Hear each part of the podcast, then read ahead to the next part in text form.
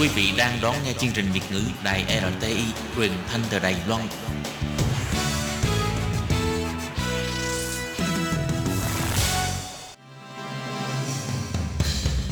Hoan nghênh quý vị và các bạn đến với chuyên mục Ống kính rộng giới thiệu những thông tin Đài Loan liên quan tới ngoại giao, giáo dục, nông nghiệp, khoa học công nghệ, xã hội, vân vân do Hải Ly thực hiện. Các bạn thân mến, Hải Ly ờ, xin chào các bạn. Hoan nghênh các bạn đến với chuyên mục ống kính rộng vào thứ ba hàng tuần. Và hôm nay thì Hải Ly rất là hân hạnh được mời đến với chuyên mục một vị khách mời đặc biệt đến từ Học viện Y, trường Đại học Y Đài Bắc. À, đó là nghiên cứu sinh chương trình à, tiến sĩ y khoa quốc tế anh à, Hồ Nguyễn Tường.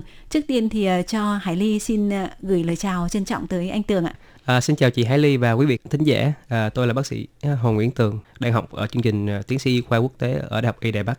Ờ, Hải Ly thấy là trong một số năm gần đây ấy, thì ờ, bắt đầu có xu hướng những uh, sinh viên rồi uh, các nghiên cứu sinh từ Việt Nam sang Đài Loan để theo học các chương trình về y khoa ngày càng đông hơn. Bởi vì à, thời gian trước đây thì à, có thể là có rất là nhiều các trường đại học hoặc các ngành học khác có rất đông sinh viên Việt Nam.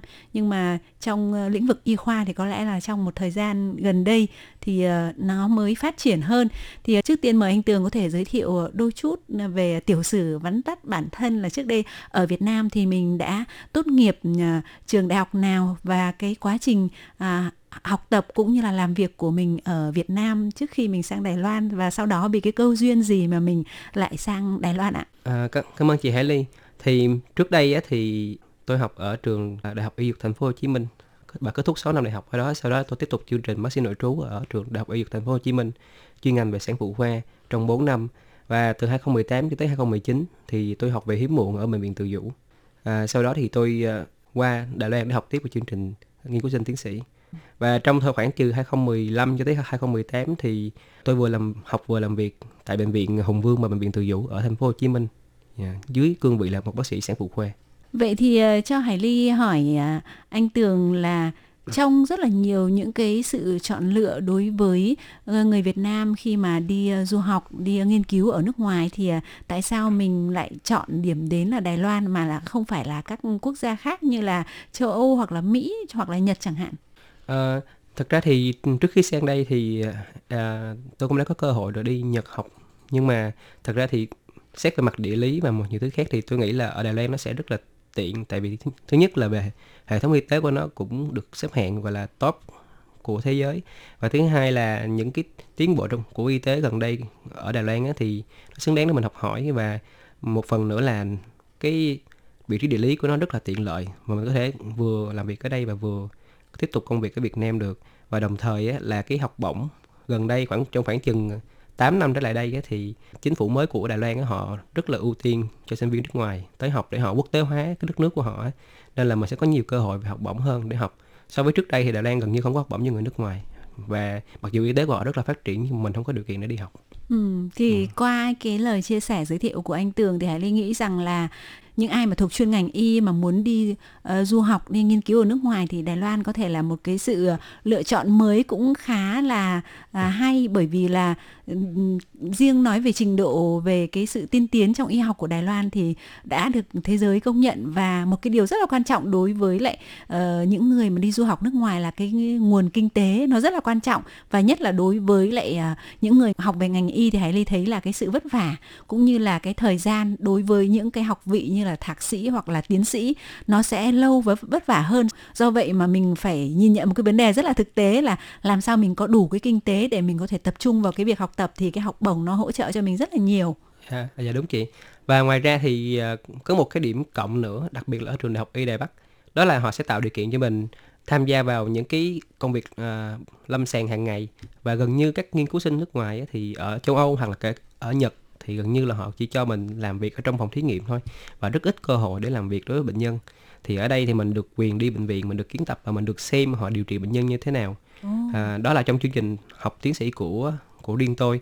Và ngoài ra thì Đài, Đài Loan họ cũng có những cái chương trình đào tạo riêng dành cho bác sĩ những khóa đào tạo ngắn hạn như là đào tạo về chẩn đoán trước sanh đối với chuyên ngành của tôi hoặc là đào tạo về phẫu thuật thẩm mỹ hoặc là đào tạo về mổ ghép tạng. Thì những cái đó chi phí của nó so với Hàn Quốc hoặc là Nhật Bản thì rẻ hơn rất là nhiều mà cái thành quả của họ thì gần như là tương đương Ờ, có nghĩa là ngoài cái lợi thế mà chúng tôi vừa mới đề cập ở trên thì ngoài ra một cái lợi thế đối với những người học ngành y ở Đài Loan là chúng ta sẽ có cái cơ hội được tham dự vào cái quá trình lâm sàng ở trong các bệnh viện mà nó khác với lại ở các nước ờ, châu Âu hoặc là Mỹ thì mình sẽ không có những cái cơ hội tiếp cận Dạ. sâu như thế. sẽ rất là khó khăn hơn so Ờ. với ở Đài Loan Dạ, Ờ, thì cái đó cũng là một cái điểm cộng và giúp cho chúng ta có nhiều cái kinh nghiệm ờ, thực tế về lâm sàng hơn Ừ. đúng không ạ? Dạ đó là về mặt bác sĩ lâm sàng giống như giống như là tôi còn một số bạn qua đây học là học về quản lý y tế thì thật ra vào năm 2019 thì Đài Loan được xếp cái hệ thống y tế của Đài Loan được xếp vào dạng là tốt nhất thế giới. Ừ. Lý do là bởi vì cái dịch vụ của họ và cái hệ thống bảo hiểm y tế họ quá tốt. Cho nên đối với những bạn mà học về quản lý y tế hoặc là y tế cộng đồng thì học ở Đài Loan là một lựa chọn rất là tuyệt vời. Wow. Ừ, vậy thì ờ, cái lý do mà vừa rồi thì ờ, anh Tường đã giới thiệu là cái cơ duyên làm sao mà lại đến với Đài Loan và theo học ờ, tại Đại học Y Đài Bắc. Vậy thì đối với lại những ờ, người ờ, uh, học trong ngành y thông thường ở Việt Nam mà muốn có những cái cơ hội sang Đài Loan để học nâng cao như vậy thì thông thường là mình sẽ tìm kiếm qua cái kênh nào và ở Đài Loan thì uh, anh Tường biết là có những cái trường đại học nào sẽ tiếp nhận uh, sinh viên quốc tế để theo học ngành y ạ? À, thật ra thì nếu như bạn làm ở trường đại học thì à, những cái văn phòng hợp tác quốc tế họ sẽ có thông tin rất rõ ràng về những trường đại học mà hợp tác. Thì Đài Loan có những cái trường lớn như là trường đại học Trảng Khung trường à, đại học y khoa Đài Bắc trường đại học Dương Minh là họ sẽ có những cái học bổng và thường là thông tin học bổng sẽ được công khai trên trang web của họ. Và mỗi tháng 11 cái tháng 12 hàng năm sẽ là cái đợt mà họ sẽ mở một cái đợt phỏng vấn để mình có thể phỏng vấn và mình và được nhận hay không nhận là tùy vào cái thời gian đó. Và um, ngoài ra thì à, trên mỗi trang web á, nó sẽ có những thông tin cụ thể về mỗi giáo sư mà mỗi ngành học của mỗi trường và mức học bổng tương ứng cho mỗi ngành học và mỗi học vị. Nên vì tìm kiếm thông tin về học bổng ở Đài Loan thì khá là dễ dàng Ừ. không phải là chuyện khó. Nhưng mà quan trọng là mình phải tìm được một cái ừm, một cái trường phù hợp để mình à, học và mình trải nghiệm cái cuộc sống ở đó Có nghĩa là nếu như mà mình có nhu cầu đi ờ, học nâng cao chuyên ngành y ở Đài Loan thì có những cái sự ờ, chọn lựa phổ biến nhất đó là Đại học Y Đài Bắc này, Đại học ờ, Tráng Câng có nghĩa là dịch cái tiếng Việt là Trường Canh này. Và ngoài ra còn có ờ, Đại học Dương Minh. Mà Yeah. bây giờ người ta sát nhập hai trường là trường Đại học Dương Minh và trường Đại học ờ, Giao thông gọi là trường Đại học Giao thông Dương Minh. đúng rồi. Ờ, thì nếu như mà mình có nhu cầu mình sẽ có thể lên trang web của các trường này và trên đó thì họ sẽ có các cái thông tin. Đầy đủ. À, rất đầy đủ về cả về ngành học cả về mức học bổng và các giáo sư ở đó họ có những nghiên cứu những thành tựu như thế nào mình sẽ có lựa chọn và thông thường nếu như bạn là người chủ động á bạn có thể gửi mail trực tiếp cho từng giáo sư để mình biết là họ sẽ có nghiên cứu như thế nào và mình có thể tham gia với họ được hay không Ừ. Yeah. Vậy đối với lại cá nhân của anh Tường thì khi mình sang theo học cái chương trình tiến sĩ ờ, y khoa quốc tế của trường đại học y Đài Bắc ấy thì cái ờ, dự định cái mục tiêu của mình trong tương lai là như thế nào ạ? thì thật ra thì em là một người rất là hướng về Việt Nam cho nên là sau khi học xong em sẽ trở về Việt Nam làm việc thôi và ngày ngày xưa khi em sang đây á, thì có một cái lựa chọn là vì giáo sư của của mình hiện tại á, thì là một người thầy rất là lớn trong ngành hiếm muộn của toàn châu Á và cái việc mà học hỏi từ họ sẽ giúp cho mình có thêm nhiều kinh nghiệm về cả về mặt lâm sàng lẫn nghiên cứu để sau này trở về Việt Nam làm việc và phục vụ bệnh nhân tốt hơn. Ồ. Ừ. Là tức là khi mà trước khi mình đi sang đây học thì mình đã có một cái mục tiêu rất là rõ ràng là Đúng. mình học để ờ, nâng cao và học với lại một cái người thầy mà ờ, đã được khẳng định trong cái lĩnh vực hiếm muộn của Đài Loan cũng như là ở châu Á Dạ và để phục vụ cho cái chuyên ngành mà mình đã theo đuổi từ đầu cho đến giờ. Dạ đúng vậy.